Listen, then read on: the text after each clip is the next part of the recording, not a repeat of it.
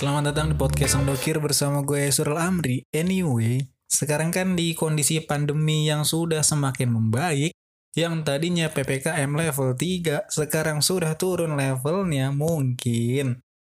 Waktu kemarin tuh pada kesusahan kali mainnya di level 3, jadinya level diturunin ke level 2 atau level 1.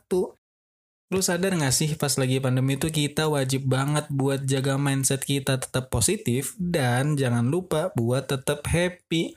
Terus salah satu cara gue biar bisa tetap waras pas pandemi itu gara-gara banyak banget keanehan sama hal-hal absurd yang ada pas lagi pandemi. Gue coba nih throwback awal-awal lagi pandemi nih, gue merasa kematian tuh kayak deket banget.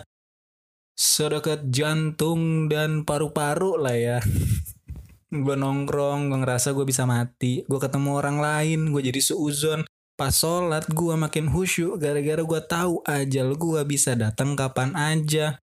Terus juga gara-gara pandemi nih gue jadi nemu sisi-sisi yang ternyata nih positif selain positif PCR ataupun rapid test. Kalau ke masjid, sholat Jumat, bawa sajadah itu tuh hal yang penting dulu tuh sebelum pandemi gue kan suka tuh pakai sajadah yang bersama yang panjang gitu. Lu tau kan? Yang kalau lagi khotbah nih orang di depan gue suka bersihin kuku kaki kuku tangan kuku kaki kaki kuku kakak kaku kaku. Eh pas komat dianya malah maju ke depan. Gua ini belakangnya kan kayak otomatis maju dong.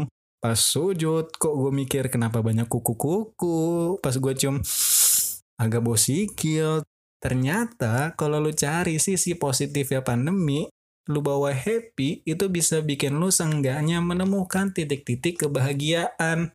Terus juga kemarin-kemarin ada kasus dana bansos yang dikorupsi. Ih, itu kan aneh banget dong. Masa sih pemerintah membiarkan warganya kesusahan? Kan udah diatur kan dalam undang-undang kalau lagi lockdown atau karantina total, pemerintah tuh wajib ngasih kebutuhan pokok setiap warganya. Tapi Gua nggak tahu kenapa namanya kok jadi PSBB, kok jadi PPKM, bukannya karantina total atau lockdown mungkin. Takutnya negara jadi rusuh, banyak yang panik, makanya diubah ke PSBB sama PPKM.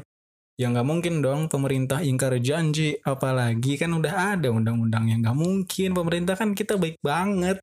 Terus juga lo inget gak sih sama yang namanya sarden bansos? Ih, ih, ih, gua baru tahu kalau ternyata sarden bansos tuh beda sama sarden-sarden lainnya. Ibarat kata dia tuh anak edgy-nya di skena persardenan lah ya. Udah isinya kelihatan encer banget, terus sardennya cuma sesendok makan. Nggak dijelasin sih, satu sendok makan tuh sendok makannya siapa.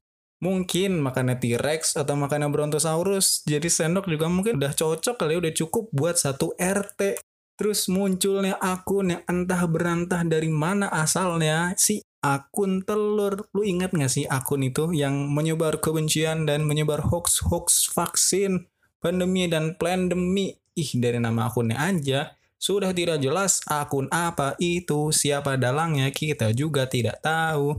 Gue bingungnya nih kenapa banyak orang yang percaya sama konspirasi yang dia buat.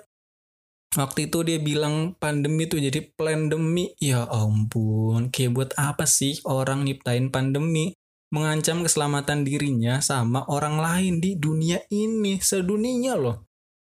Tapi yang gue heran kenapa banyak banget yang percaya sama teori konspirasi si telur. Masa sih lu nggak percaya sama yang namanya jurnal penelitian? Malah percaya sama akun bodong yang namanya aja telur. Eh, gue lupa deh ternyata grup WhatsApp keluarga kan masih aktif ya bun untuk menyebarkan kebencian atau hoax. Terus juga ribut-ribut soal vaksin bareng salah satu pemain band yang dari Bali. Yang katanya dikasih chip lah, diatur sama elit global lah, tapi Hal yang paling gua kaget tuh adanya kemunculan keajaiban dunia ke-10. Yaps, akhirnya doi juga vaksin kemarin-kemarin tuh. Gua yang kayak, wow, akhirnya pikiran dia terbuka. Bukan cuma wisata doang yang sekarang udah mulai dibuka, otak dan pikirannya juga sudah mulai dibuka.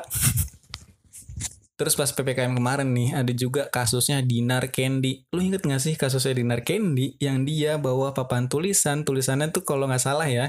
Saya stres PPKM diperpanjang cuman pakai bikini.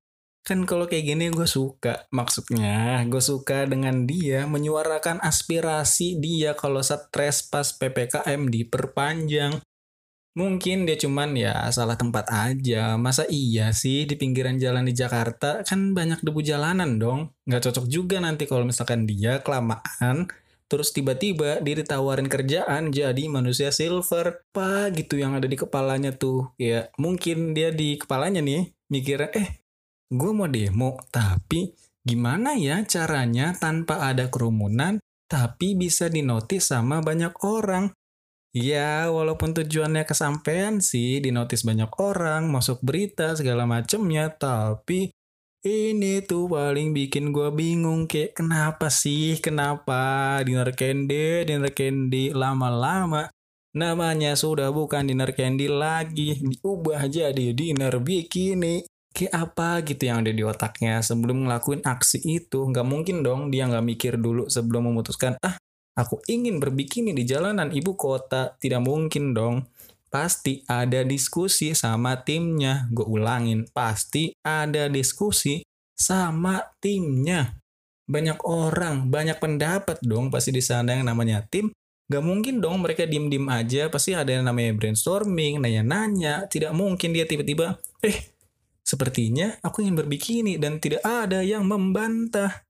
Ternyata banyak juga kejadian selama pandemi ini nih yang bisa bikin gue happy, seenggaknya ketawa tipis-tipis sambil nanya, kenapa sih orang aneh-aneh banget? Kalau menurut lo gimana? Emang sih pandemi itu bikin banyak hal yang biasa kita lakuin, jadi nggak bisa kita lakuin lagi. Kayak dulu kita sering nongkrong, dulu sering curhat sama temen secara langsung, tapi banyak juga hal-hal yang tadi yang gak kepikiran buat gue jalanin. Kayak gue bikin dalgona coffee gue bikin workout di rumah sama gue bikin podcast. Anyway ternyata selama pandemi itu kayak kita nih banyak cara tuh buat bikin pikiran tetap positif. Kayak buat pikiran lucil nih mulailah yuk kita belajar menerima dan bisa berdamai sama pandemi.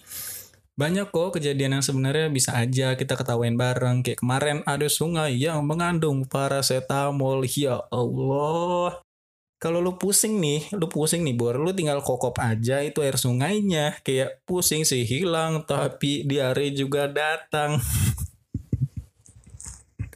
aneh, aneh bisa-bisanya sungai ada paracetamol, ya ampun, ya ampun. Terus juga dari pandemi ini gue jadi bisa ngasah kreativitas gue lewat podcast yang lagi gue jalanin sekarang. Bisa juga gue bikin virtual photoshoot, terus ada juga yang nonton bareng lewat Zoom, kayak Banyaklah cara buat lo tetap menjaga mindset positif dan jangan lupa bisa bikin lo happy selama pandemi. Ingat ya, mindset aja yang positif. Ntar kalau yang lain positifnya panik soalnya. Ya, siapa dong yang gak panik kalau positif ya positif corona kan? Jangan mikir yang aneh-aneh dulu. Jadi lu, yuk kita tetap jaga kesehatan, jaga kewarasan. Masih banyak hal-hal aneh dan absurd di luar sana yang bisa bikin kita ketawa-ketawa, tapi di otak kita pikir kayak, kenapa sih? Kenapa? Gitu kenapa? Lu bisa ketawain aja hal yang bisa bikin lu happy bisa bikin lu ketawa. Hidup lu santai aja lah nggak usah terlalu lu pusingin dan tetap jaga protokol kesehatan. Jangan sampai lu mati konyol gara-gara tidak menjaga protokol kesehatan. Lupa pakai masker tidak menjaga jarak nggak patuh sama aturan dan anjuran medis. Biar kalau lu nih amit-amit nanti ketemu malaikat kubur tidak diketawain kayak eh ada malaikat nih. Terus lu ntar diomongin meninggal gara-gara kebodohan nggak pakai masker tidak menjaga kesehatan tidak menjaga jarak dan tidak mematuhi protokol kesehatan. Kalau gue sih gue takut. Kalau gue mati sarjana juga belum. Gue diketawain doang ntar. Makanya lu harus tetap patuh sama protokol kesehatan jaga kewarasan eh jaga kewarasan lagi jaga kewarasan dan tetap bikin otak lu positif atau mindset positif dan jangan lupa buat happy. Udah ya itu aja gue Surul Amri. Bye bye.